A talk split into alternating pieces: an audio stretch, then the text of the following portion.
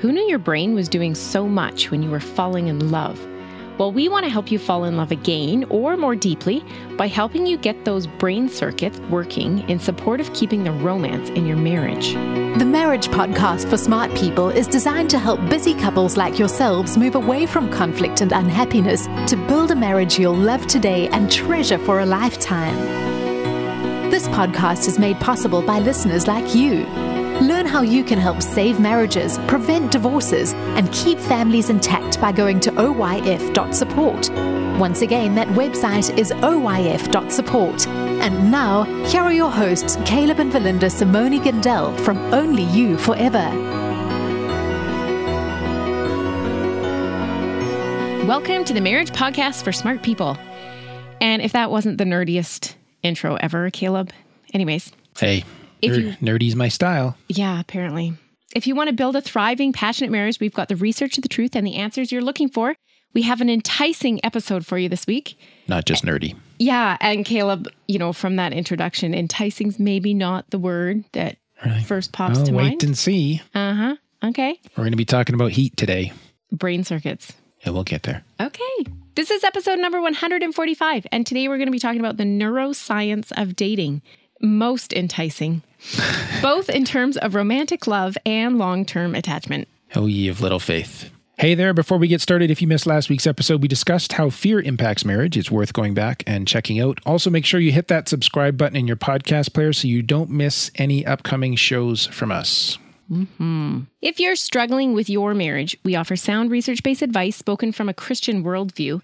And remember, God invented marriage, not just for believers, but for humans. So we want to help bring hope and healing and maybe even some heat to your marriage. So let's talk about how your brain has been designed to work in support of this. You're still smiling at me. I am so excited for this enticing just remember episode. we have a lot of engineers uh-huh. that listen to our episodes. And so this will help them turn up the heat a little bit. So maybe, you know, talking about neuroscience and brain circuits. Well, It's a presentable way of of uh, encouraging folks to get back to dating their spouse. okay. So there's there's three distinct brain systems involved in intimate relationships. Uh-huh. First is sex drive. The second is what we call courtship attraction. We're going to use a simpler term today, romantic love. That's more of a short term system. And then there's partner attachment. We've talked about attachment before. Yeah. That's a long term system. Okay. So each of those has a separate set of associated emotions, behaviors, and brain systems. And what we're going to do is look at courtship attraction or this romantic love part and then partner attachment. And we're going to look at the changes in romantic love over time to see if we can actually keep some of that heat going in marriage. Because what happens is usually the, the romantic love, the initial sort of um, fire part dies off. We're, today, I want what my goal for today is to bring some of that heat forward. Okay, so why, if we're talking about heat, are we only going to be talking about you know romantic love and partner attachment and not sex drive? Uh, just because we're it's primarily on dating today. Okay, and dating and marriage, of course, we're having sex, but the dating, you know, certainly in our value system, dating excludes sex yeah, until you're married. Uh, so I just left that part out because I want to talk about the neuroscience, particularly. I know that yeah, your biggest sex org- organ is your brain, but we're we're going to focus primarily on these bonding parts. okay, We've talked about sex elsewhere, and sounds enticing. all right. So let's start with romantic love. So Okay. this is observed in all cultures worldwide. It's not just like a North American thing. Okay, can even be felt at a young age before puberty and sex drive develop. And just for example, think of your kindergarten teacher crush, right? So romantic love is like this innate universal human capacity. It starts very young. Hmm. Okay. And when you begin a I didn't have a crush on my kindergarten teacher. I don't remember mine either, but do you have a better example? Well, I mean, I can think of like a boy in kindergarten. Yeah. There you go. Okay, So when you begin a romantic relationship as an adult Valinda, intense romantic love typically lasts up to 18 months. And this is looking at a study from Fisher et al. in 2006. After which, this other part, what we call partner attachment, that becomes the main driving force of the relationship. So, one way to describe this is you have a lot of heat at the start of your relationship, but then as you're married, you settle in for the long haul, your brain chemistry changes to support a steady burn, which is more sustainable. Hmm. okay, So, romantic love therefore provides motivation to find a single long term spouse, and attachment provides motivation to stay together over the years. huh? And you need you need both, right? Yep. So in 2005, some researchers used MRI scans to monitor brain activity in 17 people who had been intensely in love for a short period of time, just 1 to 17 months. So that's that first stage. Okay. And they monitored their brain activity when they were looking at a photo of their beloved. Mm-hmm. So the areas of the brain that were activated were linked to the dopamine reward system, which is associated with pleasure through the release of dopamine. It's also associated with general arousal, with focused attention and motivation to pursue and acquire rewards. Now, just think about all those things in the context of dating, right? It's like what they're saying is that romantic love is therefore it's a force, like a motivational force Okay. towards someone as well as a feeling. Think of it as driving the, you know, if both are experiencing this, is driving the couple together with a very specific focus on one another. It's kind of locking them down to each other and, and creating the exclusivity that mm, marriage is mm-hmm, based on, right? Mm-hmm. okay. Now, I said we were going to keep se- sex separate, but I do have a sidebar on that. This sort of focusing in, motivating force, driving them towards each other is separate from the sex drive. Although they're correlated, they're often activated together since dopamine is also linked to sexual arousal. But what's interesting is speaking from a biblical values perspective, you don't need to have sex before marriage to really create a strong basis for marriage. That's what I'm oh, saying. Because it's embedded in this romantic love system. Okay. So by refraining from premarital sex, you're not taking anything away from the future of your marriage, which is contrary to the popular idea that you also need to be sexually intimate before marriage is a part of testing things out and establishing whether you're a good fit or not. Interesting. So okay. that is not necessary, which in my mind, with my worldview, makes sense that God designed us to work with his value system, Yeah. right? Yeah. So it should work well. Now, just coming back to this romantic love piece, not only was there this dopamine part, but there's higher levels of the neurotransmitter called norepinephrine, which is also linked to feelings of love in that it creates a sense of alertness and attention, as well as the increased heart rate and blushing and trembling often experienced in the early stages of love. Okay. That whole woo woo kind of time, right? So tell me, when were you ever woo woo, honey? I was on on the inside. So these bodily sensations, though, are reflective of kind of a love storm going on in your brain, okay. particularly at the start of the relationship, right? Mm-hmm. And there's another fascinating piece as well. The early stages of romantic love show similar brain patterns to obsessive compulsive disorder. What? Yeah. Both show significantly higher levels of the serotonin transporter 5-HT. I don't know what that is, but I'm just quoting from the research here. And this is thought to produce the obsessive thoughts and tendency to place a very high value on a specific person that is found in both romantic love or a specific thing, as in the case of OCD. Huh. Interesting. So, levels of this transporter had returned to normal 12 to 18 months after the couples reported falling in love. So, again, I just kind of see all this stuff working together as really locking you in on this person, right? Mm-hmm. On each other. Yeah. Which also explains when dating relationships break up, you know, sometimes we go, well, they're not even married, like, get over it already. But it can explain how this can also be Oh, it's quite hurtful. Yeah. Yeah. No, I think when when your marriage is breaking up further Yeah. down the road, there's more of a rending, and we're going to talk about that in a minute why that is. But you can see how this is. You kind of had all this stuff driving you towards exclusivity, this obsessive stuff, right? all these Mm-hmm, reward systems moving you towards this person. Then all of a sudden, the axe gets dropped on that. Wow. Yeah. It's very difficult, right? Yeah. So that's how your brain is at work during the romantic love department, particularly during dating. Now, we'll come back to that as we want to talk about bringing that into marriage later. Let's talk about partner attachment. Now, this is the more the steady burn part, okay? Okay.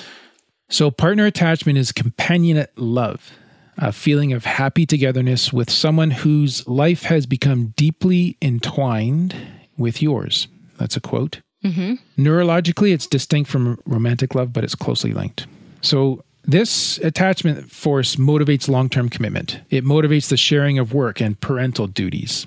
It's characterized by shared interests, by companionship, shared laughter, and all of those kind of good things. And what you're not seeing here is infatuation or obsession, but something that's deeper and more abiding. And this is how it differs and now complements the other, right? Okay. So, looking at it from the other side, forming this attachment is what causes the deep rending of the heart when a marriage breaks up. That's the part I was just referring to. okay, It's okay. a deep, deep, powerful bonding. It's not fireworks, it's more like lava. Hmm. Okay. Yeah.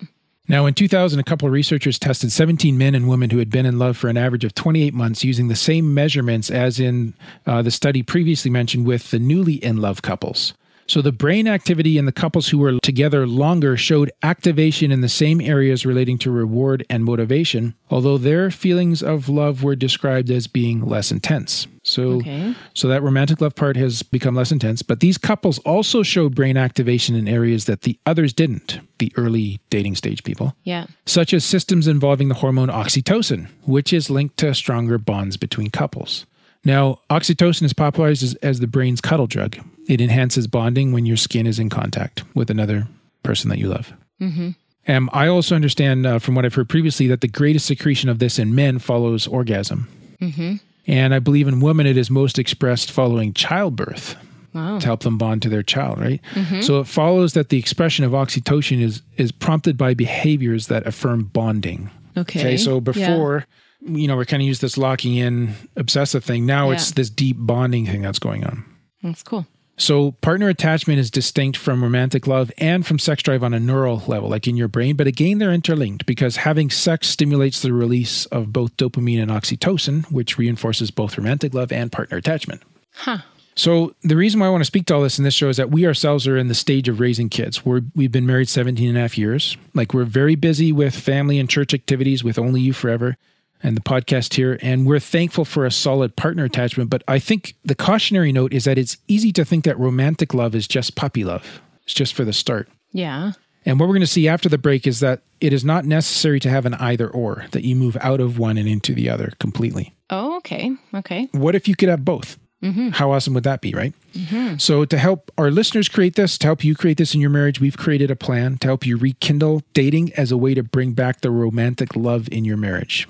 Dating your spouse, of course. And I'm really excited about the possibilities here. I'd like you to become a patron of the Marriage Podcast for Smart People so that you can download this guide and start turning the heat back up in your marriage. And we'll just take a quick 60 second break to tell you more about that.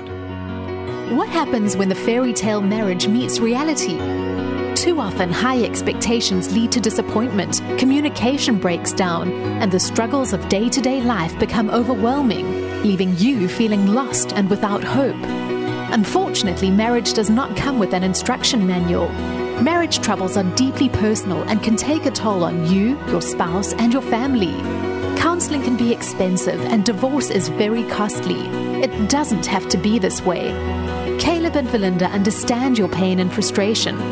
Their mission is to help save as many marriages as possible, and to date, thousands of couples are helped through their weekly podcast. But the most important marriage they want to help save is yours. With a minimum of a $10 investment a month, you gain access to exclusive bonus content and valuable information to help you succeed in your own marriage. Learn more about saving marriages and how you can help at oyf.support. That's oyf.support. You're listening to the Marriage Podcast for Smart People. Before the break, we were talking about romantic love and partner attachment, these two systems. Now, I'd like to talk about bringing that romantic love back online. Okay. So, like, once you've been together for more than like the 18 months and things are Yeah. calming down, you're out of that romantic love, Yep. you're bonding. Yeah.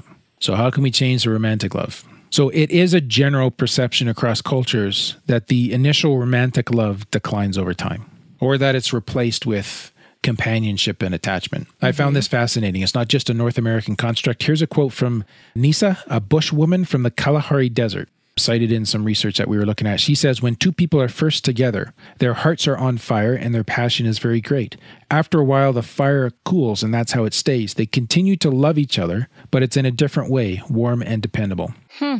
So, Babe, this is just like a campfire. what is like a campfire? Well, like, you know, when you first start a fire, it's like really hot. And if you try cooking anything over it, you burn it and it's raw inside and it doesn't work, but there's a lot of heat there. Right. But a lot then, of flame. Yeah. But then when it like, I was going to say cools down, but like when it gets to the coals, when it Calms. calms down and you get the coals, that's when you can create something beautiful. Right. You know, like the perfect marshmallow. Nice. That's the oxytocin right there. Oh, I can feel it. All So- right, totally off track. Yeah. You can tell But it's a nice analogy. You can tell we've been uh, traveling through campgrounds for a year. and I, I, let me just say this Valinda that I want to be balanced here because I'm not talking about like the full on romantic love needing to happen now every day in people's lives who've been married for a dozen years. Yeah, but if you blow on the campfire, like poof, you get a flame again. You do. Uh huh. That's what we're talking about. So I can't remember what we were talking about. I can, but you just are so enthused. I almost feel bad, bad about going back to the research. Right. Because the research does support all this. So, Okay. a meta review of studies, which is a study of studies, okay, Okay. measuring love, found that an overall general sense of love is positively correlated with relationship length. No surprises there. Okay. but that passionate obsessive love is negatively correlated with relationship length. So you have to transition into the partner attachment stage. Okay. If you stay in the fireworks stage yeah.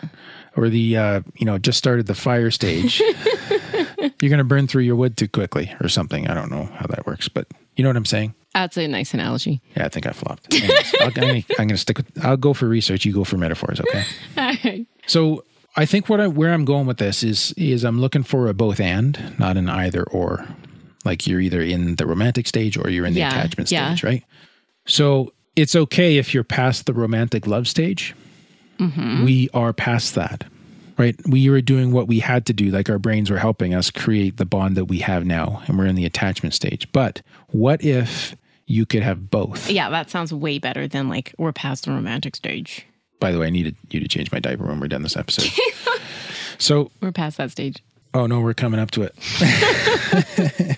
you see, like romantic love, it doesn't always decrease over time. So another study found that some couples who had been married for an average of 21 years still reported feeling romantic love of the same intensity as newlyweds. Oh, there we go. Now we're talking. These couples showed similar brain activity to the young couples when viewing pictures of their spouses. They've again they followed that same procedure Yeah. from that original study. There was the same activation level in the pleasure and reward areas of the brain, which is really cool. Mm, yeah. But the researcher noted that the older and the younger couples weren't using their brains exactly the same way. So while the younger couples showed brain activity linked to mania, obsession, and anxiety, the older couples showed higher levels of activation in brain areas controlling calmness. I think that you're in the older stage and I'm in the younger stage. This is not general mania, obsession, and anxiety. this is in marriage, okay? So the older couples also had increased activity in brain areas relating to attachment and partnership. Okay. So just kind of think about this, right? You still, it's, you can have the romantic love, but instead of being driven by the anxiety of making sure that we lock in with each other, it's sort of fueled by the knowledge that we are locked in with each other. So oh, it that's good. it has calmness, Right. it has the steady breeze blowing the flames of, I don't know, something or other. How am I doing? Am I making research. sense here? Is this being too nerdy? A little bit, but What, do you see how there. this is all working though, right? So God's made our brains to make this all pretty good. Yeah. So you can see that partner attachment is going strong. That's that deeper thing. Mm-hmm. But and there's this kind of modulating factor around calmness, but they still have this romantic love part. Oh, that's so sweet. And the romantic love is based on the pleasure reward system that can be sustained long term, but it also benefits from the increased companionship of the attachment style of love. So you can have the best of both. Because if you go back to dating and you remember dating, Yes. there is a little bit of that uncertainty about the relationship. Right. Okay. You know what I mean? Yeah. Like we've forgotten about that. Yeah. And the reason why we've forgotten is because we've gone into partner attachment. Like that part is it's secured that, Oh, okay. right? Okay. So let's not completely idolize the dating stage. Like everybody needs to go back there, but we're saying let's bring the good parts of that forward. This romantic love Right. Okay. and the heat. What's the benefit of having both? Well, the research says that high levels of brain activity for both romantic and attachment love were correlated with one, higher sexual frequency, two, friendship based love, three, including your spouse in your sense of self. Hmm. Those are really neat things. That's Yeah. really cool, right? Yeah. All of those working together. Huh. So I think like this is, yeah, this is neuroscience. And it uh-huh. gets a little nerdy, right? But we're uh-huh. talking about getting the brain circuits working in support of keeping the romance in your marriage, what we're actually asking to do is to bring that romantic love forward.